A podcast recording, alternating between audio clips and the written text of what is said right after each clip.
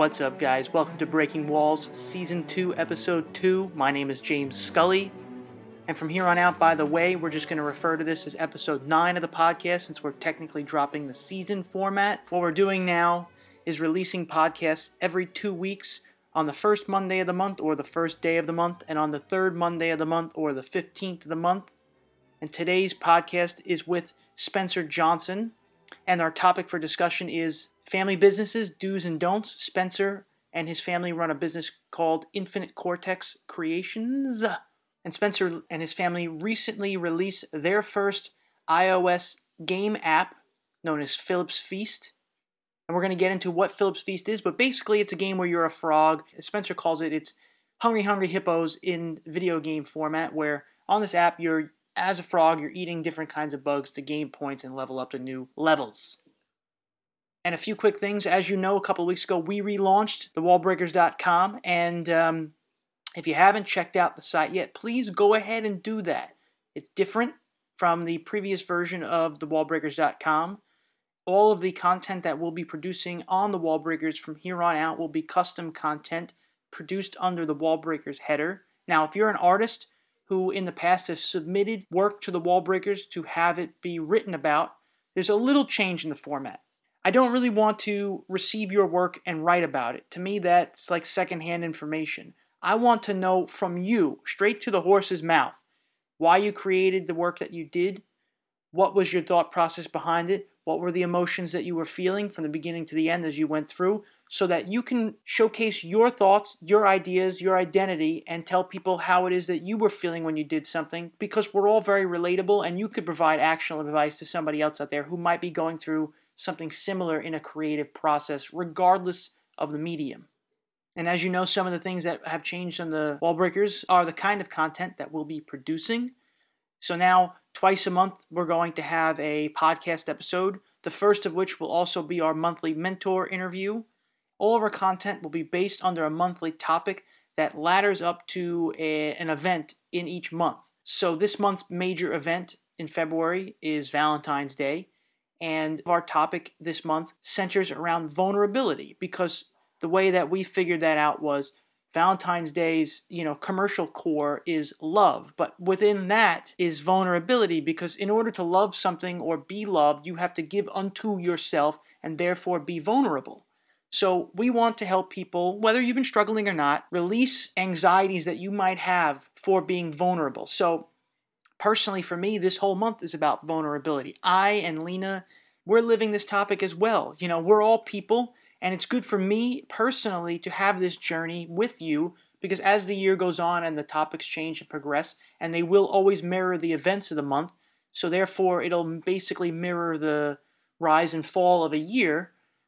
Our own lives will mirror that in a self aware, idealistic way that can hopefully provide actionable results in your lives and ours as well.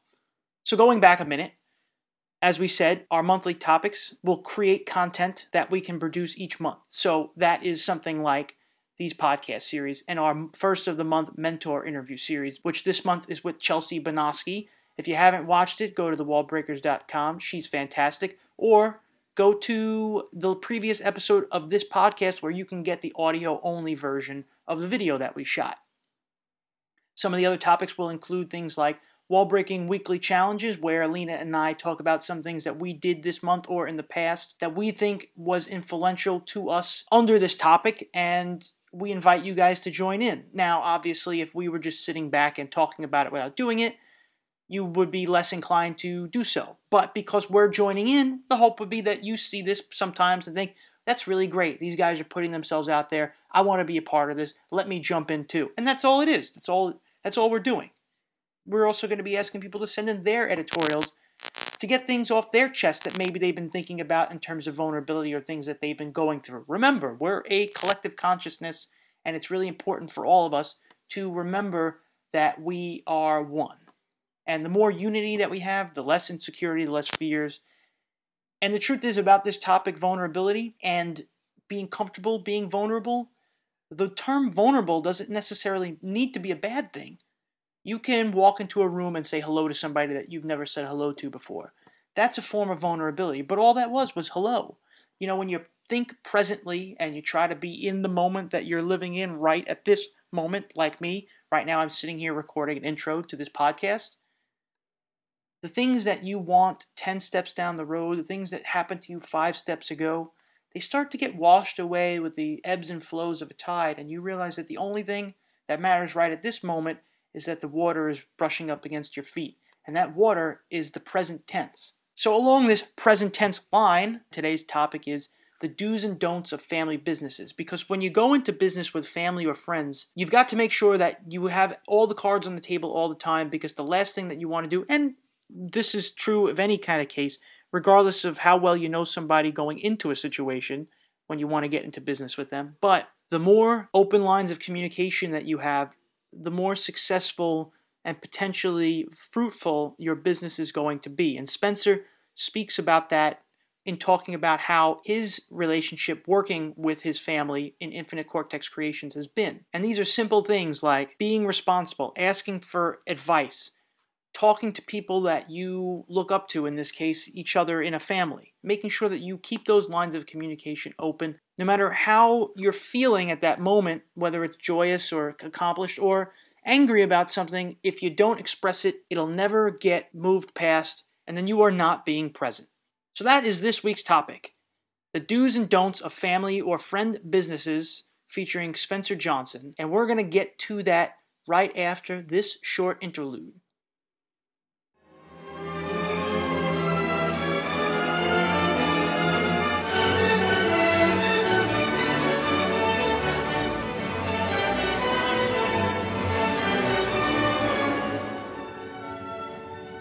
All right, guys, on the podcast today with Spencer Johnson, who is a 3D animator turned app creator for the iOS system, who recently published, along with his family, their first app called Fillip's Feast, which is a game where you're a frog that you have to eat mosquitoes, avoid eating ladybugs and fireflies, and eat regular flies to gain points and level up to new levels. And Spencer runs a company with his family called Infinite Cortex and I wanted to speak with him today about some of the things that he's learned as far as getting into business with your family or friends, and what are some of the do's and don'ts. Because if you have an emotional connection with somebody before you get into business with them, you have to be very careful that you don't ruin both a business relationship and a personal relationship. And maybe not so much that you have to be very careful, but you should be cognizant of certain things that could really help push your business forward.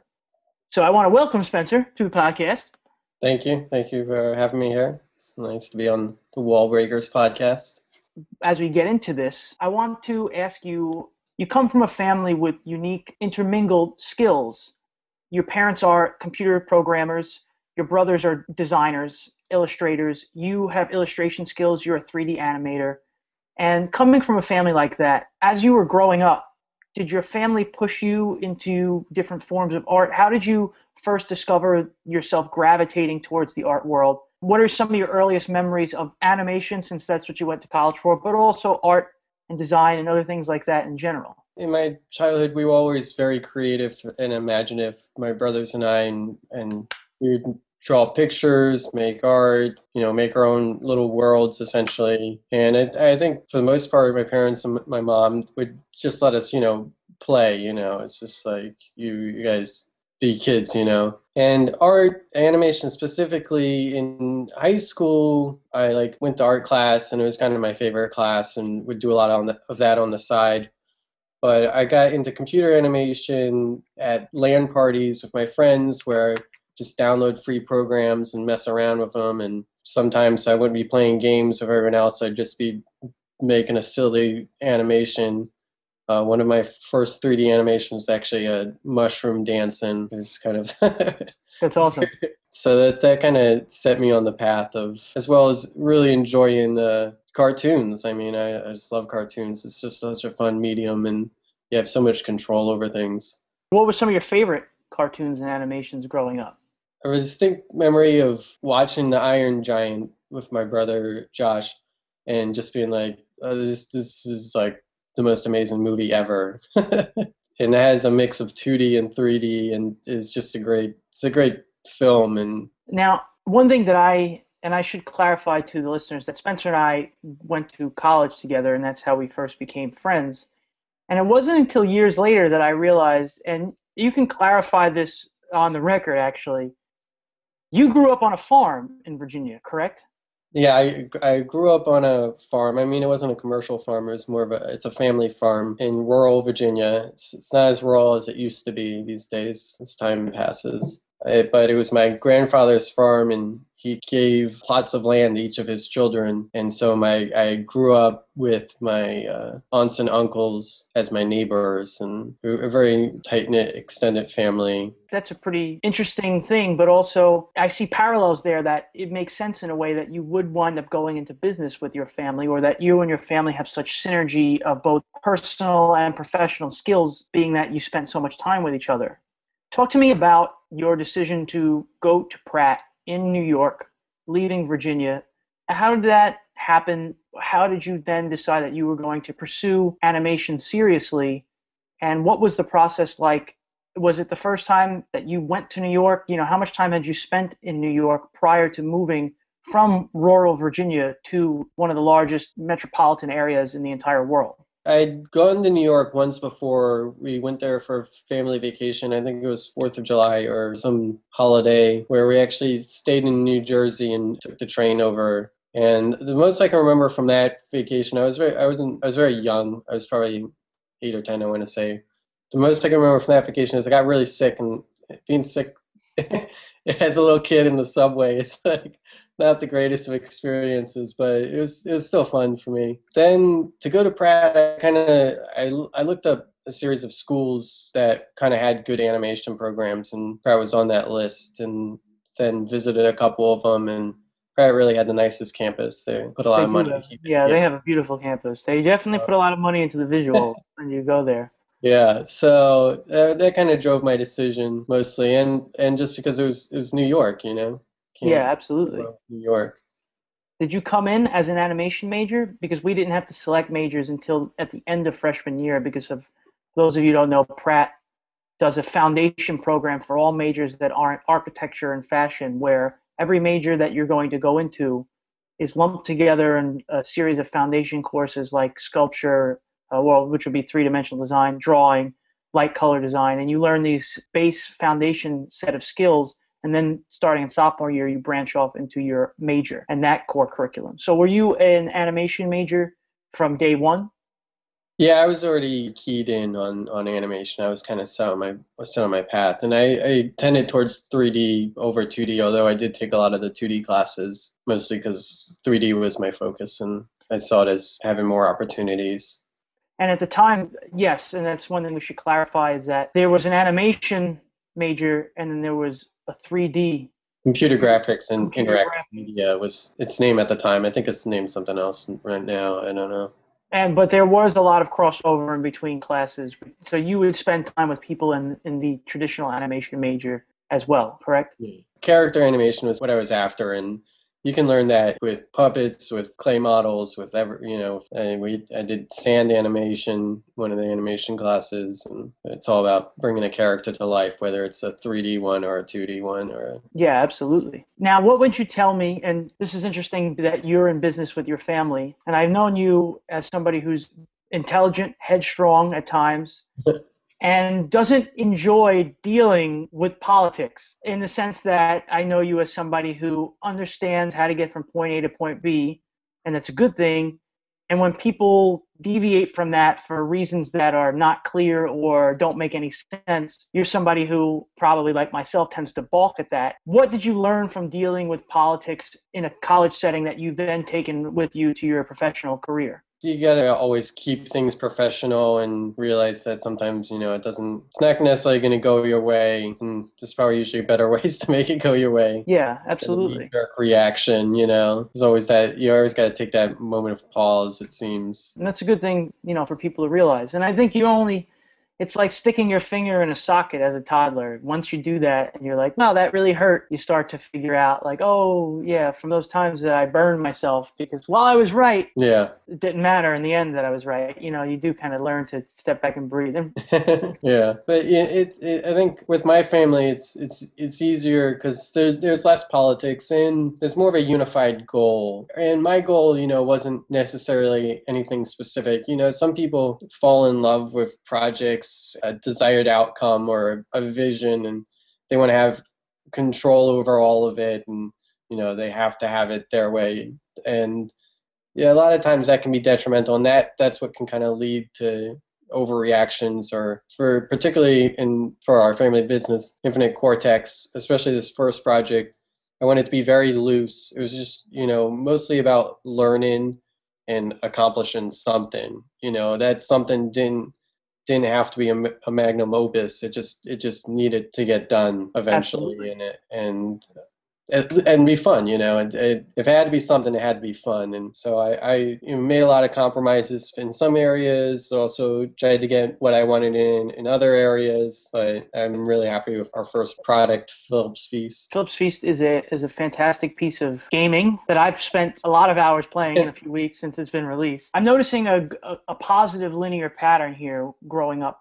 in your family that your parents, well, they gave you structure, they allowed you and your brothers a lot of room to play and figure things out on your own. You also, like we said earlier, come from a family that has synergetic yet unique skill sets that would lend itself to a family business. You have computer programming, you have animation skills, you have design skills, and when you put these things together, combined with the ease of business and personal relationships that you have with each other because you're family and close, it makes sense that you guys would wind up at some point forming some sort of professional partnership. And I want you to talk to me about how that came to be. The business was officially formed on April 1st. It wasn't a, an April Fool's in 2012. And uh, yeah, my my family has a lot of talents, and this business has been a sort of part-time project for a lot of us, and some some of that time, and then full time for other times, depending how much other professional work we have to do.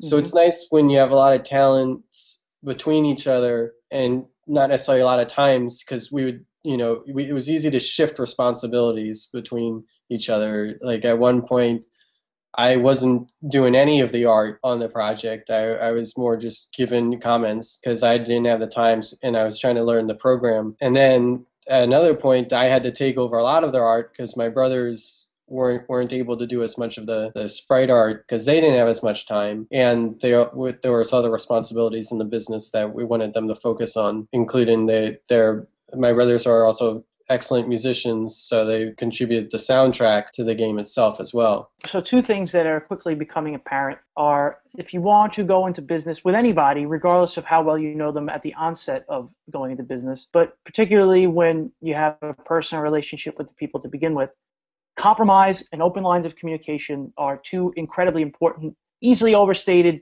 things that you need to be in business with somebody. You have to have two or more people willing to work and then also willing to say oh i, I can fill in this blank here. I can't fill in this blank. Can you do this? And there has to be uh, and that that creates synergy in that regard as well because you develop even more trust for somebody. Like oh yes you can take on this art. I trust that you'll get it done. I trust it'll be good and then i can pick it up in two weeks or something. Um, yeah. And now, one thing that I know that your family does is that every Sunday, since you formed this company, in it's going on three years now, you have a meeting, and sometimes the meetings are shorter than others, but you go over, you know, the state of affairs, you go over next steps, and I think, especially with family, it would be very easy to, ah, we don't have to have this meeting this week, you know. Well, we'll we'll talk next week. And but you guys have other than like when maybe if Christmas is on a Sunday or something, you'll reschedule. But you have been very good about keeping that meeting in place and making sure that you're constantly pushing Infinite Cortex forward. And I think that's incredibly important. I think you would agree with that. But tell me how that has helped the business. Yeah, I mean, when you talk about meetings, most people are like, oh, roll their eyes because it seems like a lot of people's time is just taken up by too many meetings but our business, my family's business, Infinite Cortex, we, we have, as you said, a meeting every Sunday. And it's it's more, you know, just oh, we got to keep check in, keep up, see what's being done. You know, it's, it's also our time for review, what progress has been made. Oh, does this look right? Does can this look better? Uh, what do people think of this? And uh, it's been a really probably the number one driving factor, and as you said, get keeping the business going forward because it's it's actually been nice as a family because yeah, exactly. We're in four different states. From I, my brother's in Boston, I was in New York and now in Florida. My mother and father are in Virginia, and my oldest brother is in uh, San Francisco. So, like, we're across the spread. So, to have this online meeting, uh, we use Google Chat and go over what we've accomplished and what we need to accomplish is just a really nice point of contact. And absolutely, and that's a good way to put it. Point of contact. Aside from the fact that it's needed to push the business forward in a regimented sense, that you go over what needs to be done, what can be done, what's what's going on. There's also that open line of communication where if you, Spencer, are feeling something like, hey, hey Joshua, like I, I think that we got to do this. There's a point in time that you and him and the rest of your family are going to communicate with each other, and compromise can be made. Things will move forward on both a physical perspective, but also an emotional perspective. Where let's say you were feeling frustrated with something, the grievances get aired out. It's all under the family roof, Godfather style, and uh, and then you guys move forward, and and, it, and it's it's important. And you know, like you're saying, people hate meetings because there are lots of meetings in businesses that just seem frivolous and you know you've got uh, hard deadlines to meet and, and meetings are taking away from the time that i need to sit and work on this. And i'm not directly involved in this meeting but i'm in it somehow at the same time yeah. But, when a, but a meeting is very important when it's clear, concise. It's not constantly going on. It's once a week, so you guys have plenty of time to, to work on the rest of your life. And to me, that seems like such an easily, again, overstated little bit but at the same time is really a linchpin to your business. Without that meeting once a week, there probably would be no business. Yeah, and it, it gives it keeps it legit. And I think I can probably count on one hand times where we had to basically no one could make it. And as you said, it's mostly holiday related or travels for holidays. And even then, we we've had people tune in from coffee shops, from an iPad on the road, to a tethered phone to just kind of sit down. And it's nice because when you're working alone, you can get stuck in a void. You can even settle like, oh, that's good enough. But when you, you have somebody you can bounce stuff off every week, yeah, you, exactly. It kind of pushes you to be like, oh, you know, that I guess that wasn't good enough. I'll go back and make those tweaks and make everything better, you know. Yeah, and plus when it's, you know, your father talking to you about it and he's somebody that from a personal level you look up to, if he's like, "Hey, I think maybe we can do this."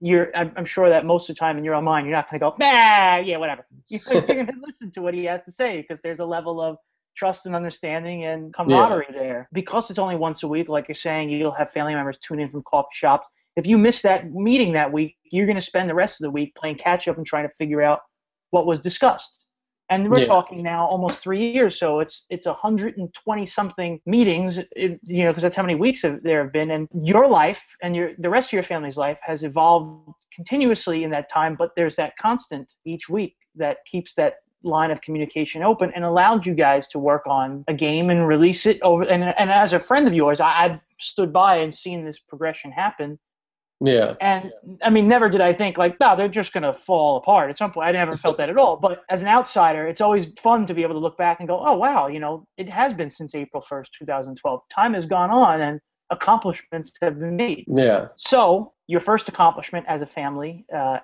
in the iOS gaming world, and it's only available for Mac OS.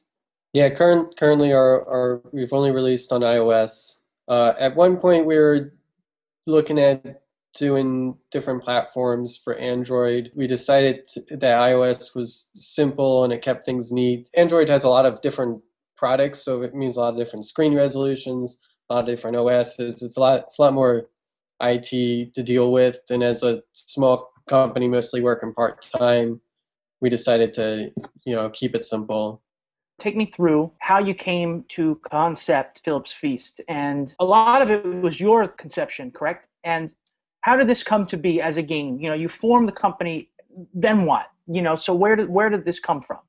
Well, the concept for Fillips Feast actually began before the company was formed. It was kind of our rallying project, which was I I wanted to learn essentially mobile game design. So I wanted to come up with an easy to build game that would be fun and I could go through the process of figuring out how exactly you do all these steps.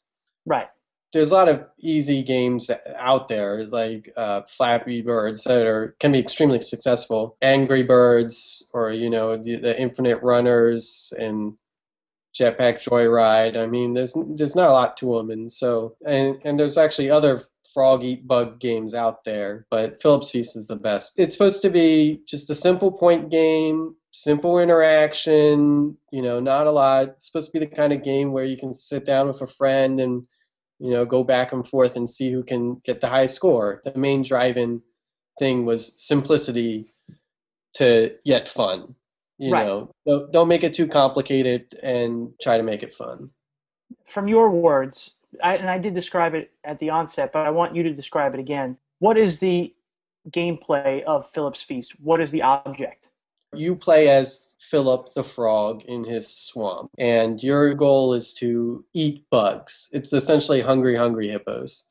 And there's some there's some obstacles to your eating bugs in that you get hurt if you eat a poisonous bug. And I read online, I'm not sure the validity of everything you read online, but uh, ladybugs and fireflies were poisonous to frogs. And that Gotcha. they, they couldn't eat them. So that was kind of my motivation for okay, well we'll have these some bugs that you know will hurt you if you eat them. And then the other obstacle is the mosquitoes, which are common in any swamp and the bane of most everyone's existence, I believe.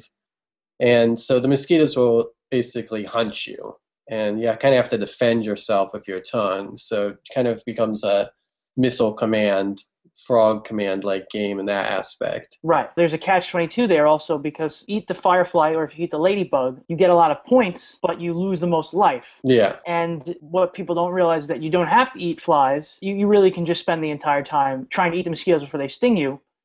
But if you eat the flies, it helps your life. You gain points. You know, so it really there there it's multi-layered yet simple all at the same time. there's a couple risk first rewards built in, in that the flies are worth a good amount of points and give you the most amount of life, and the mosquitoes aren't worth that many points, but they're going to hurt you, so you got to stop them. And then, as you said, the ladybugs will give you a lot of points, but they're going to hurt you, so you can only eat so many of them before you die.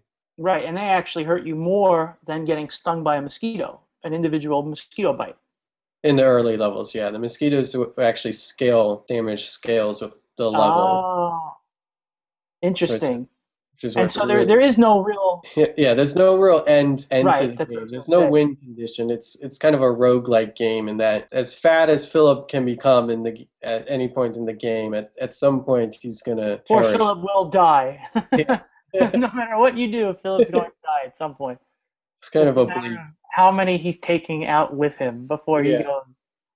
So it's all about how many points you can score before he he suffers that final mosquito bite.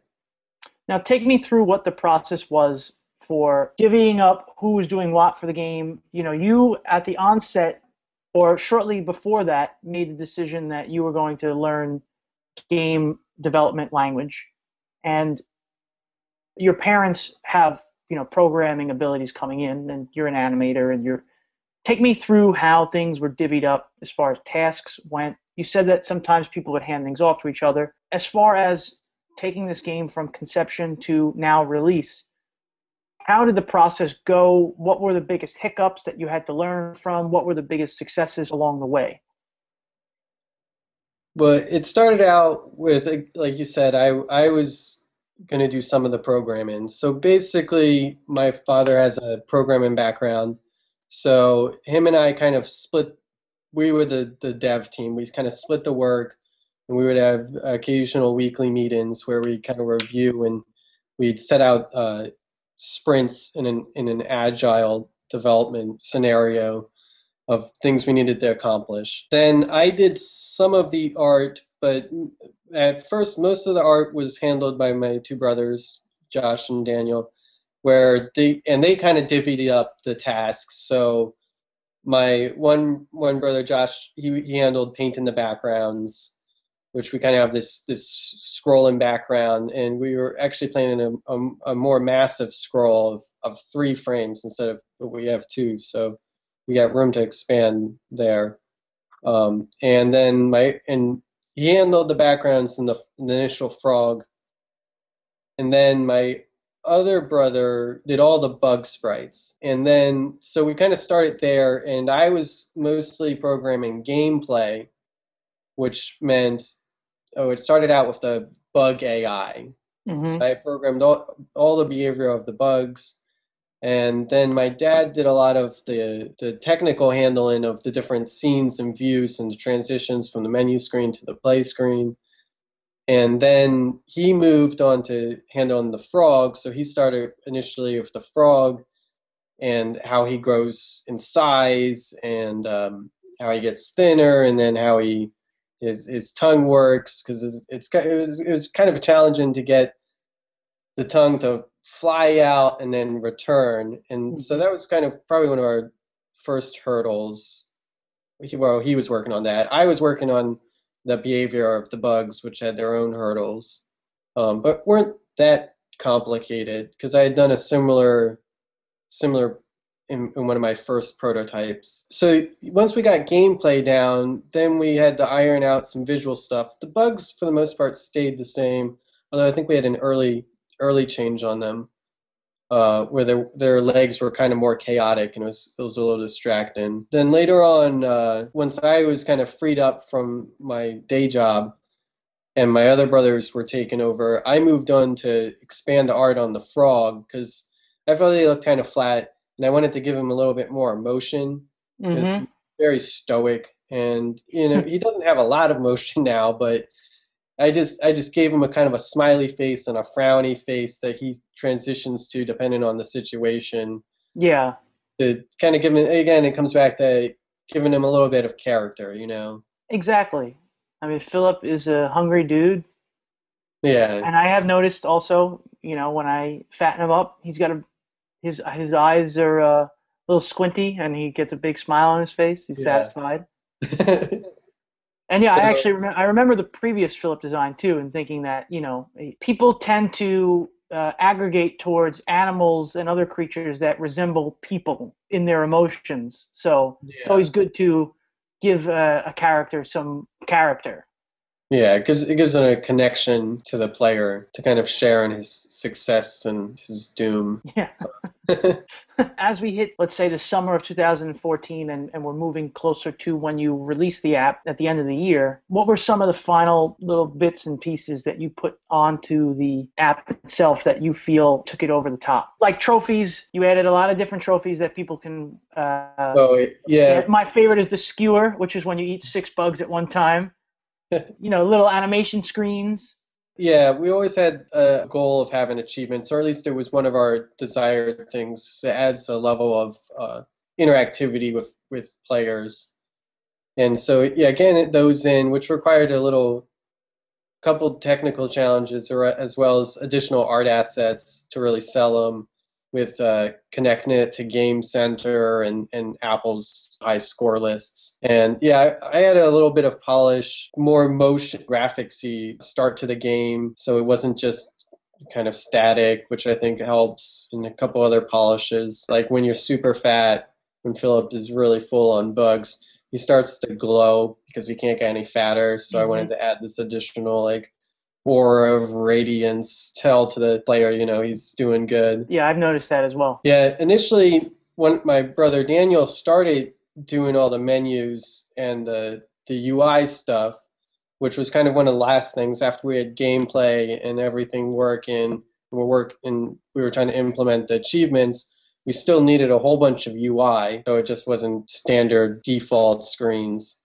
So I took his initial design, which was kind of these these boards hanging from chains, and had to you know follow along with that to expand it to all the different buttons and menus we needed. So it's kind of a ch- it's it's one of those challenges where you need to you need to take someone's initial design and style and then replicate it yourself to keep everything consistent. hmm So, with the release of Fillips Feast, you guys, as a family, you know, like your brother designed the music for the game. So, this is truly a family business in the sense that there was no one from the outside that did anything for this creation of this game. You guys Yeah, created it, you guys test. released it. I'm sorry? Other than play testing, we, Right. Sure, but that that's necessary. But I, I, I, as far as the creation of the game itself, your family is truly a foundry in this regard for the creation of of this app. You you have yeah. done everything for it under the one roof. The foundry, the factory, the. So now that Fillip's Feast has been released, what's next for Infinite Cortex? What's next for you personally? What are some of your biggest takeaways that you've learned from being in business with your family that you didn't have in your personal arsenal before April 1st, 2012. We're planning, well, an update for Fillip, expand a little bit of content, and fix a couple of bugs that made it through. Not the bugs you eat, but programming errors or or game errors. What I learned was it's I mean, I've collaborated with people before, but it's it's a really fun process. And it's it's nice to have reliable people whose talents you can tap into and and like like we've been saying when you need to hand something off because you don't have time to get it done even though you know you want to because you want to work as hard as possible and you, you don't want to feel like you're you're dropping the ball but sometimes time doesn't allow that so you got to you got to hand stuff off and it's nice to have reliable talents and a, a, range of talents to be able to tap into and get ex- get out exactly what you kind of need. What would be some things that if somebody out there listening was looking to start a business with family or friends, what are some things that you would recommend to them that they absolutely adhere to that might even be more important because you have a personal relationship with these people go before you get into business with them? What are some things that you would say absolutely do this for the success of the business from both a personal and a professional standpoint? I'd say keep it light and have fun. You know, don't don't take things too seriously. Don't get balled up in anything petty. You know, that kind of goes for life in general. But and kind of have a goal and have people you know you can collaborate and reach out to talents that you don't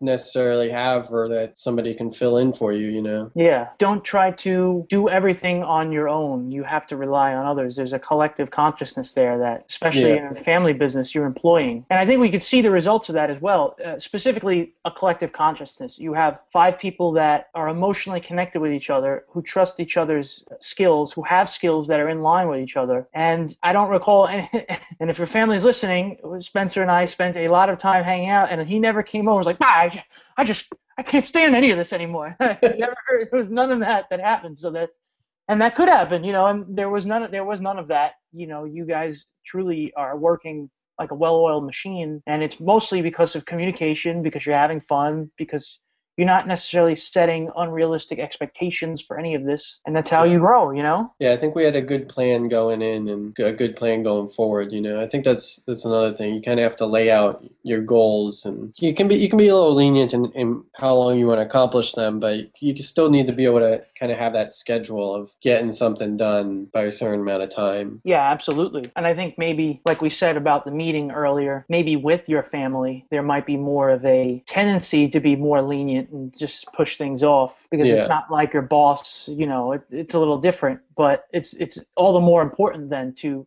have those checks and balances put in place. I guess the nice part about a family is it's it's less like oh I'm gonna have to work late. It's more like oh I don't want to disappoint my family because I I have such a strong emotional connection to them. Yeah, absolutely. Truthfully, when there's passion and strong emotional connections, the end product is almost always going to be better in the end you know yeah exactly you mentioned you know you have a good plan put in place for going forward what's next well next we we have another product that we've been working alongside with Fillip's Feast, which is a, a children's book, Galini's birthday gift. So we're going to finish that up and try to get that released on different digital book outlets, essentially, and maybe a couple of hard copies, depending. As well as we're going to, again, we have a already update planned for Fillip. Hopefully in this this month, we should have at least one update by the end of this month, which is nice because we kind of you know we want to keep Fillip running along. You know, mm-hmm. it's not something where we're just we just released it out into the wild and let him survive. Although that's kind of what the game is about. And along that lines, we'll also trying to come up with additional content, maybe adding additional bugs, diff- additional uh, high scores, leaderboards, essentially, different in app purchases like a mosquito repellent or a bug zapper or uh, some sort of uh, life rejuvenation.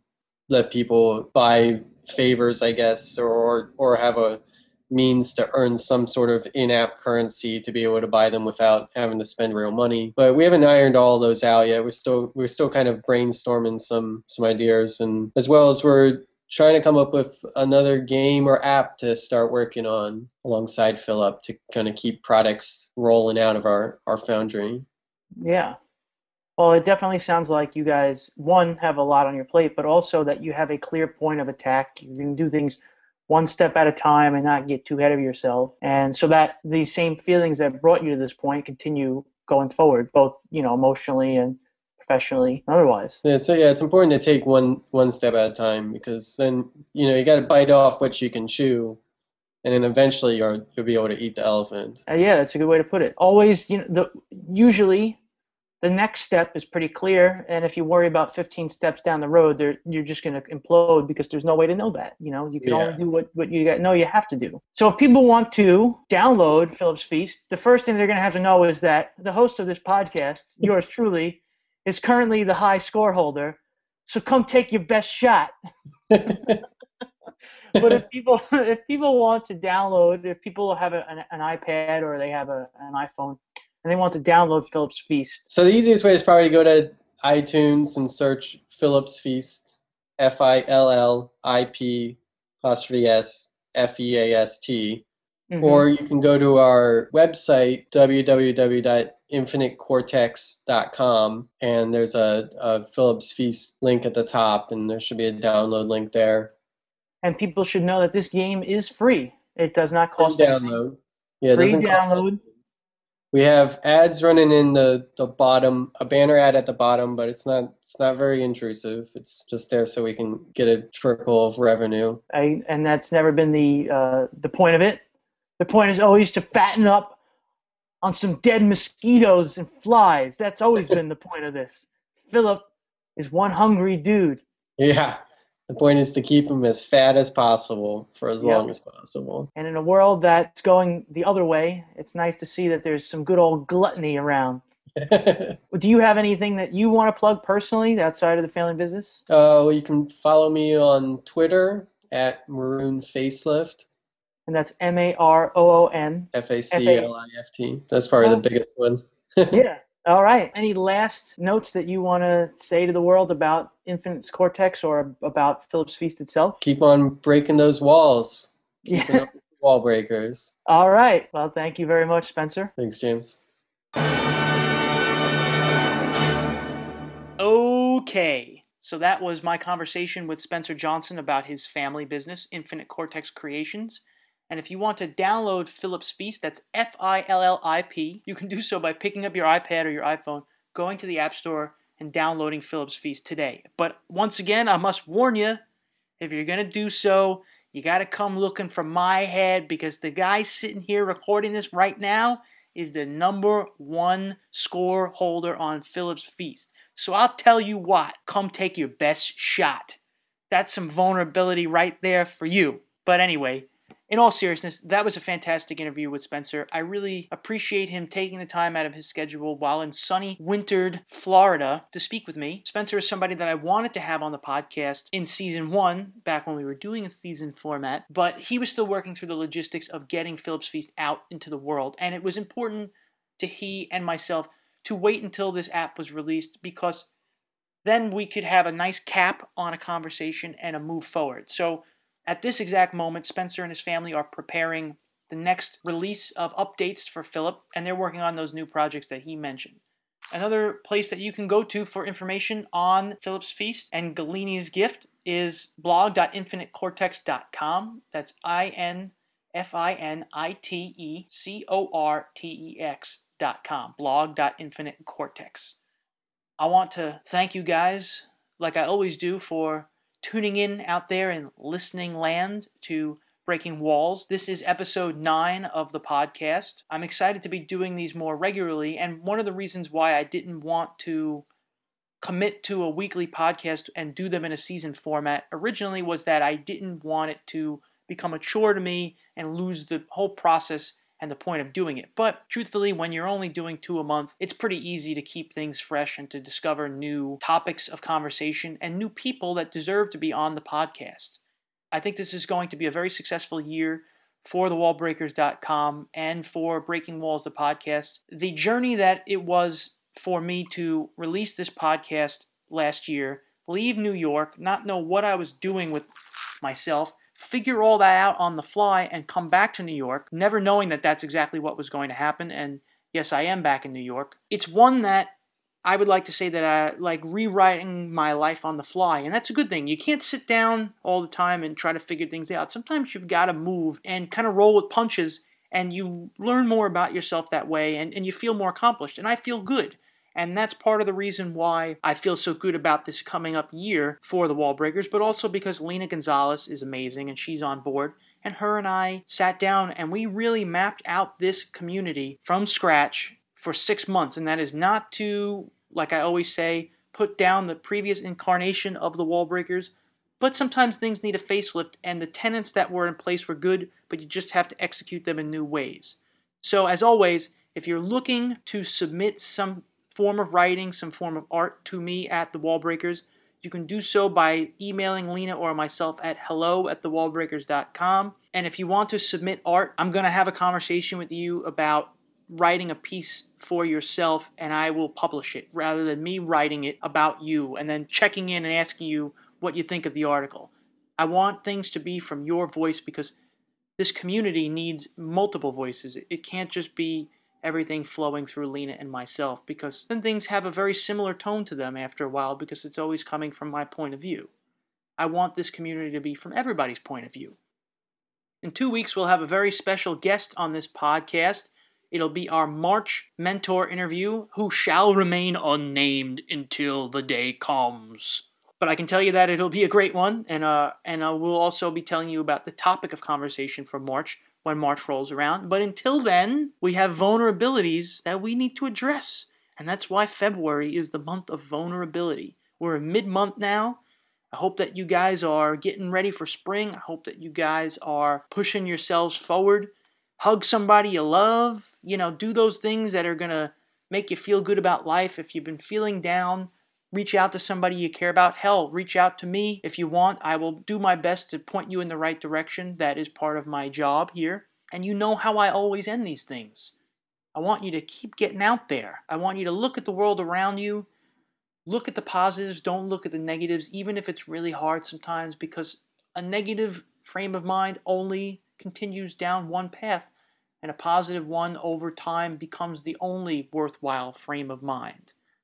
So get out there, do what you gotta do, earn that money because unfortunately they keep sending those gimmicks in the mail called bills, but do it with a smile and with a plan in place and keep breaking those walls, guys. My name is James Scully.